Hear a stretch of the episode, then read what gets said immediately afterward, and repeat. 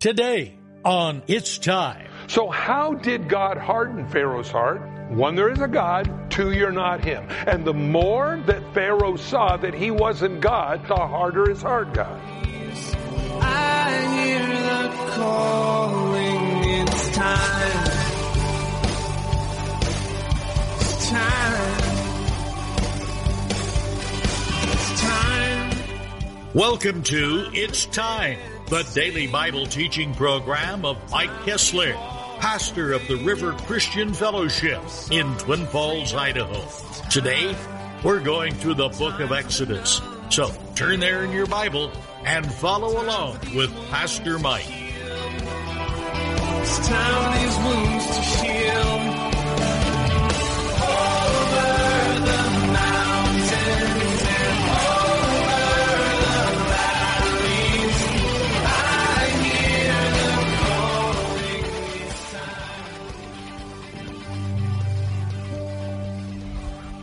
Morning. If you have your Bible, I'd like to invite you to open them to the book of Exodus, chapter 7. Exodus 7. The big confrontation. This is where Moses goes before Pharaoh. I always uh, look at this as an interesting picture because God calls all of us as His servants to stand before a very hostile world in our testimony that God has given us. You know, we're saved, we're still here for a reason, and the reason we're here is to be salt and light, Jesus said. And I think that's so important that we realize that, that because of that, we're going to be placed in very hostile environments by that invisible Holy Spirit, not to crush us, but rather for God's power to be demonstrated through our lives. You know, a lot of people have often said, well, why was God such a God of miracles in the Bible, but today we don't see a lot of miracles? I believe personally, friends, it's because we don't live close enough to the edge to need a miracle. But this is one of the things that God does as we're led by the Spirit and as we truly pray what Jesus said, Thy kingdom come, Thy will be done on earth as it is in heaven. I believe God's going to use every one of us in very unusual situations where the power of God is at, where the miracles of God are at, to prove not only to the world that Jesus is Lord, but to prove to you that Jesus is Lord. You know, there's not a greater place that will build your faith than to be in the midst of the fire and see the miracles of God. Let's pray. Father, as we go to your word today, we ask you that your Holy Spirit will speak to us and give us that wisdom that comes only from you and remind us, God, just as Moses stood before Pharaoh, so we stand before an un, un, un, a, a wicked world, God. And so we just ask you now that your Holy Spirit would speak through your word, that we would remember these things in Jesus' name. Amen. Well, we remember in chapter uh, 6 that Moses, God spoke to him and he says, Now you're going to see what I'm going to do to Pharaoh. Well, I think what's really important is that Moses went to Pharaoh and said, Let my people go for three days into the wilderness that they might be able to seek the Lord. And Pharaoh said, Oh, well, if they've got all this extra time on their hands to go be seeking God, you're not working hard enough. And so he took away their straw, but their quota of bricks didn't change. Well, the people then got mad at Moses because Moses was the spokesman. And you'll find that quite often that the very person that God will send uh, into a situation like you sometimes will incur the wrath of the family because you begin to disrupt the normal. Now, one of the things you're always going to remember as you study Scripture is God disrupts the normal. Why is that? Because people can go and stay in their sin without being challenged. One of the things God uses all of us to do is challenge people. You know, you have a lot of people, sometimes they're your friends or whatever it might be, and, and they're going along and they have these different things that they're doing, and well, you know, I've just had a stroke of bad luck in my life right now. No, it's not bad luck. It may be God is speaking to you to repent, get out of the lifestyle you're in, so that you in turn can then do what God wants you to do. Well, the problem is, is that they don't like to hear that. They just want to believe this is a storm, it will pass, and it's not really God's dealing with me at all. Well, the truth of the matter is, in the case of Pharaoh, it not only got bad, as we'll find today with the first plague, but consequently, the rest of the plagues added to it as well up to the time of God dealing with Pharaoh, the firstborn of all of Egypt. It is interesting in the plagues, the first two plagues deal with water. The next two plagues deal with the earth. The next five plagues deal with the air. And the last plague deals with man. And so now as we look at chapter 7, oh, and by the way, so God says, go to Pharaoh, and every time Moses responds, look at verse 12 of chapter 6. Moses spoke before the Lord, saying, The children of Israel have not heeded me, then how will Pharaoh heed me? For I am a man of unclean lips. Now, if you want to go up a little, a little bit farther, verse 30. Moses said to the Lord, Behold, I'm a man of unclean lips. How will Pharaoh heed me?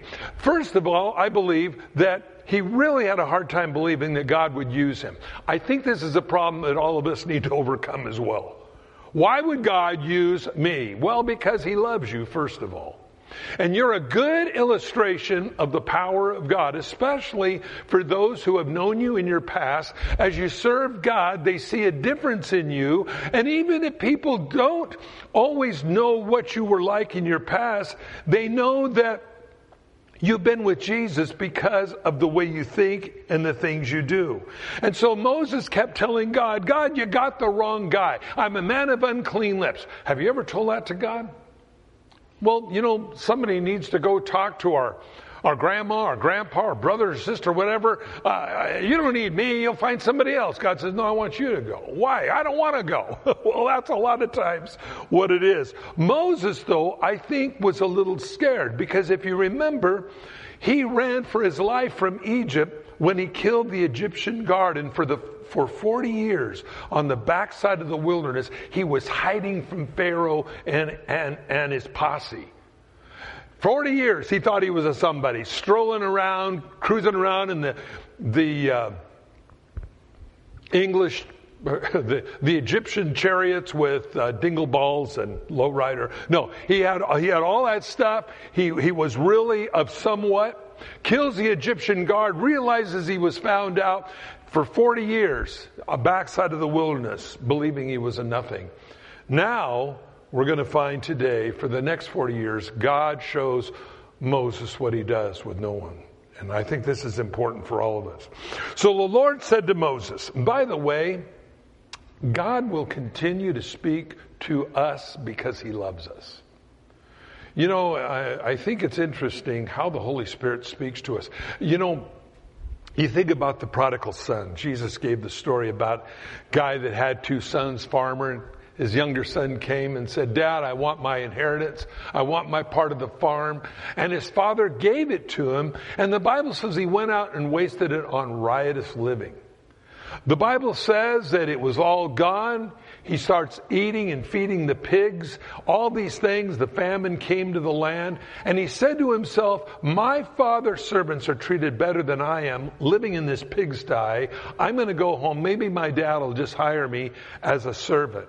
And so we remember he came home, his father saw him a long way off, but the point is, is this, he came to his senses and said, maybe I should go home. That was the Holy Spirit in his life. I know a lot of people that say, well, boy, I would sure like to, sure like to hear the voice of God. Oh, my beloved son, son, son, son, with reverb. My son, son, son, son. But you know, if you are born again here today, you've heard God's voice. You heard the message of the gospel, and something inside of you said, This is what you need. This is what you. I don't know how it, came to you, but when I heard it, I go, Yeah, that makes sense. That's what I need to do. Just like the, like, the son in the pigsty saying, I need to return back to my father. You know, a lot of times we make the voice of God very ominous and almost unbelievable to, that God would speak to us. But a lot of times it's just in that still small voice that God does those things. And so God said to Moses, see, I have made you a God to Pharaoh and Aaron your brother shall be your prophet. And by the way, the prophet just simply represents God to the people. So, in other words, Aaron's only to do what Moses told him to do, and God was telling Moses what to do. It is interesting that uh, um, Pharaoh viewed Moses as a god. Why is that? Well, I think the authority that Moses came in with, speaking to him, telling him, and the boldness that he had to come back into Egypt again. Now, people a lot of times wonder how he, how he was able to know where to go. Well, he was raised in that palace. He knew where everything was. And so it says here, you shall speak all that I command you, and Aaron your brother shall speak to Pharaoh that he must send the children of Israel out of the land. And I will harden Pharaoh's heart and multiply my signs and wonders in the land of Egypt. Right here, he tells you how he's going to harden Pharaoh's heart. Very important. If you like to underline things in your Bible or circle things in your Bible, this is an important verse to circle. Why is that? Because people want to find fault with God. How could God harden Pharaoh's heart and then punish him? Mean God. No, not at all. God repetitively showed him his power. Pharaoh's reaction to that was to harden his heart. Now, if there had been no miracles, there would have been no hardening in Pharaoh's heart. So, how did God harden Pharaoh's heart? Well, the old adage one, there is a God. Two, you're not him. And the more that Pharaoh saw that he wasn't God, the madder he got, the harder his heart got. So, it tells you right here, I'll harden Pharaoh's heart, multiply my signs and wonders in the land of Egypt. That's how he hardened Pharaoh's heart. I think it's really important because again, people always try to find fault with God. And if you can find fault with the Bible, then you can find fault with the message, and therefore we can stay in our sins and feel good about it. That's why they were always chiding with Jesus, trying to find something wrong that he did because they could discount the messenger, they and then could discount the message. And so he says here, but Pharaoh will not heed you. It's interesting to know that God already says, God, he ain't going to listen to you. Well, then why should I go? Because God's out to accomplish something. Do you know God will use you sometimes in the great white throne judgment to present the gospel to somebody just so on that day when they say, I never heard about the gospel, God will say, roll the tape and play it where you shared with that person their need for Christ or that they needed to repent or these things are happening to you because God is trying to get your attention. All those different things that go on. Well, he says here, Pharaoh will not heed you so that I may lay my hand on Egypt and bring my armies and my people, the children of Israel, out of Egypt by great judgment. And the Egyptians shall know that I am the Lord when I stretch my hand out on, the, on Egypt and bring the children of Israel from among them. And Moses and Aaron did so just as the Lord commanded, so they did. Moses was 80 years old. Aaron was 83 years old when they spoke to Pharaoh. What? I want to retire. Isn't that weird? How did he get into the courtroom? I probably showed him his little parks pass that he got. Got this from AARP. Here he's 80 years old. The time that, hey, I should be enjoying life, you know. Now God calls him and says, No, you're going to do something great for me. You know, I want to tell, first of all, everybody here, I don't care what age you are, God ain't done with you yet. If there's air in your lungs, God's going to use you for his kingdom. I like that about God. God doesn't retire anybody out. Now, yes, in different times our ministries may change. God may move us from one place to another. God may move you from one community to another. I, I, I think it's kind of interesting. I think we've all experienced this. How many people we've talked to that are out of state living in Idaho now? It seems like everybody I talk to is from the C word. And, and, and all of us realize that if you're from the C word, it is the fallen planet. Is something horribly gone wrong there. I read a story this past week where it said that in California now, if you're shoplifting and it's less than a thousand dollars, the police won't even prosecute you. So they showed pictures of people, handfuls of stuff, running out of stores like Walmart and these other stores, handfuls of stuff, and they make sure for the first time in their life they actually use math. They calculate, oh, hey, I'm $999. Hey, make a run for the door. And it says they don't prosecute them. See, we're living in anarchy, and California, for some reason, encourages anarchy as Oregon, as Washington, as we all watch Portland burn over the last few months, all these different things going on. See, the Bible says when sin abounds, um, there's, there's some real problems. Anarchy is everywhere. We'll see again. The thing is, I believe this is all part of moving the world into a one world order.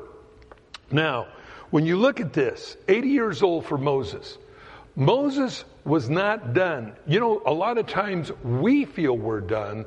God looks at you and says, uh-uh, can't go for that. You're not done yet. I'm going to still use you in ways that you didn't know.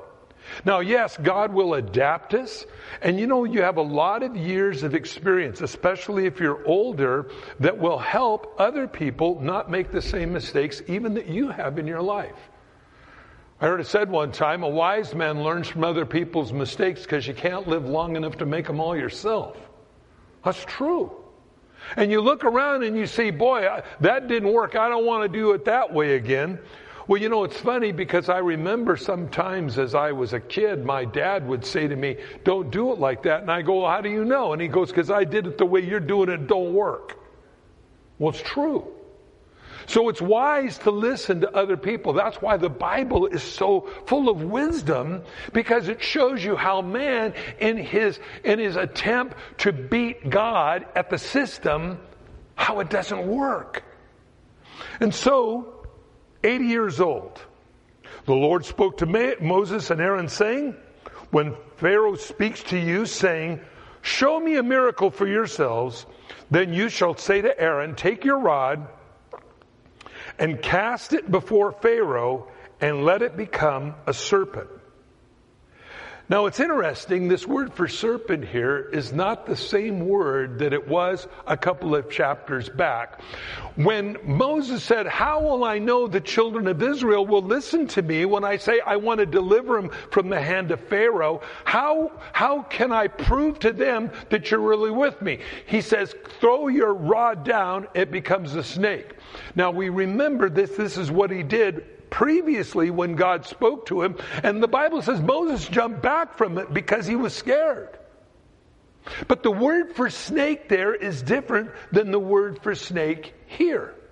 You say, well, why is that important? Well, this word lends itself to the word crocodile or alligator. Now, what's weird about that is the Egyptians worshiped alligators. In fact, what is really amazing in almost all these plagues, all the things that the Egyptians worshiped were the very thing that bit them. Let's look at this.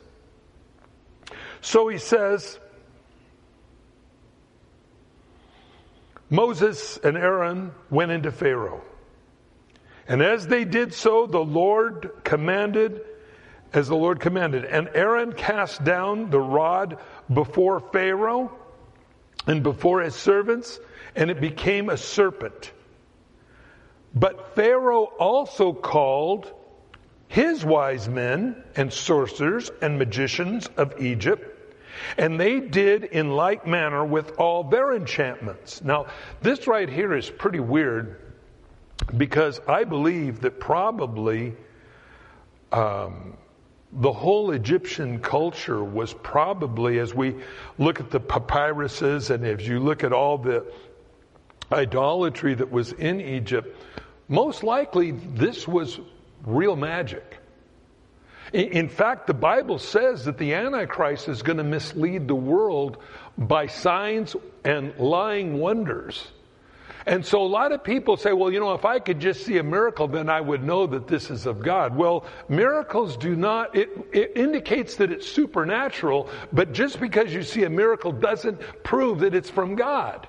And this is really important as we look at this here because the Antichrist is going to use lying wonders as well to mislead the world.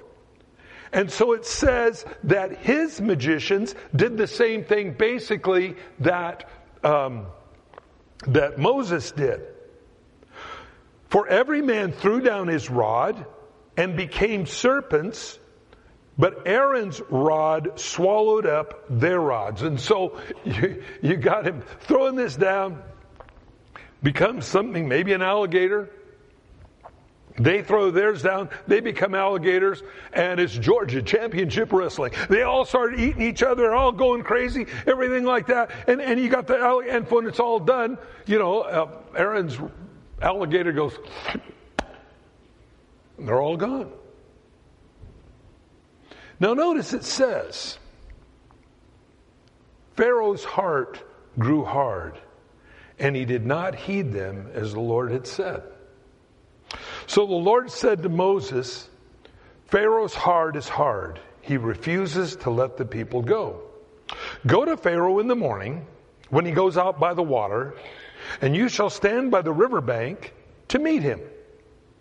And the rod which was in your hand that turned into the serpent you shall take in your hand, and you shall say to him, The Lord God of the Hebrews has sent me to you, saying, Let my people go that they may serve me in the wilderness. But indeed, until now, you would not hear. Thus saith the Lord, but this you will know that I am the Lord. Behold, I will strike the waters which are in the river with the rod that it is in, that is in my hand, and it will be turned to blood. And all the fish that are in the river shall die. The river will stink. The Egyptians will loathe to drink the water of the river.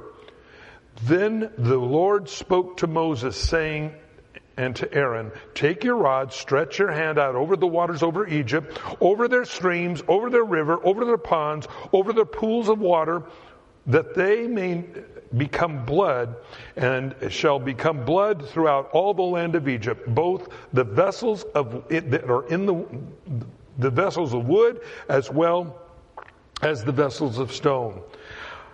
Moses and Aaron did so just as the Lord commanded. By the way, that's where the power of God is always at to do what God says to do. So he lifted up the rod and struck the waters uh, that were in the river in the sight of Pharaoh, in the sight of the servants, and all that were in the river turned to blood. Now, by the way, you got to think about this for a minute. He's got his staff. Pharaoh's out there, and it's all you know. He's got his garb on, and everybody's out there doing their thing. And he touches the water, turns to blood. Well, it says even the water that was in the vessels. Now, there's several religious groups around today, Christian Science and some of these other that uh, kind of like grape nuts, neither Christians nor scientists, neither grapes nor nuts. Uh, but the point is, they try to explain away every miracle of the Bible. And they said, well, the reason that Pharaoh's army drowned in the Red Sea is that Moses knew where to bring the children of Israel to step on the stones to get across the Red Sea. So it just appeared that the water had parted. And so somebody remar- remarked and said, well, then it makes it a bigger miracle that the entire trained Egyptian army drowned in a few inches of water. Well, here again, the red sand on the upper plains of the Nile River washed into the river came down, and that's what it made it appear to be blood. It wasn't really blood, it was just red sand in the water. That ain't what it says. It says even the, the vessels that they had, you know, the Sparkletts bottles, you know, whoa, blood coming out of their, uh, out of every vessel that they had. That's what the Bible says that was going on here. Thanks for joining us on It's Time as Pastor Mike teaches verse by verse through the Bible. If you've missed a program or would like to catch up, you can do so by getting it from the It's Time podcast in the iTunes Store or by downloading it from the It's Time website at theriverchristianfellowship.com. On behalf of Pastor Mike and the rest of us here at the River Christian Fellowship, thanks for listening and tune in next time for It's Time.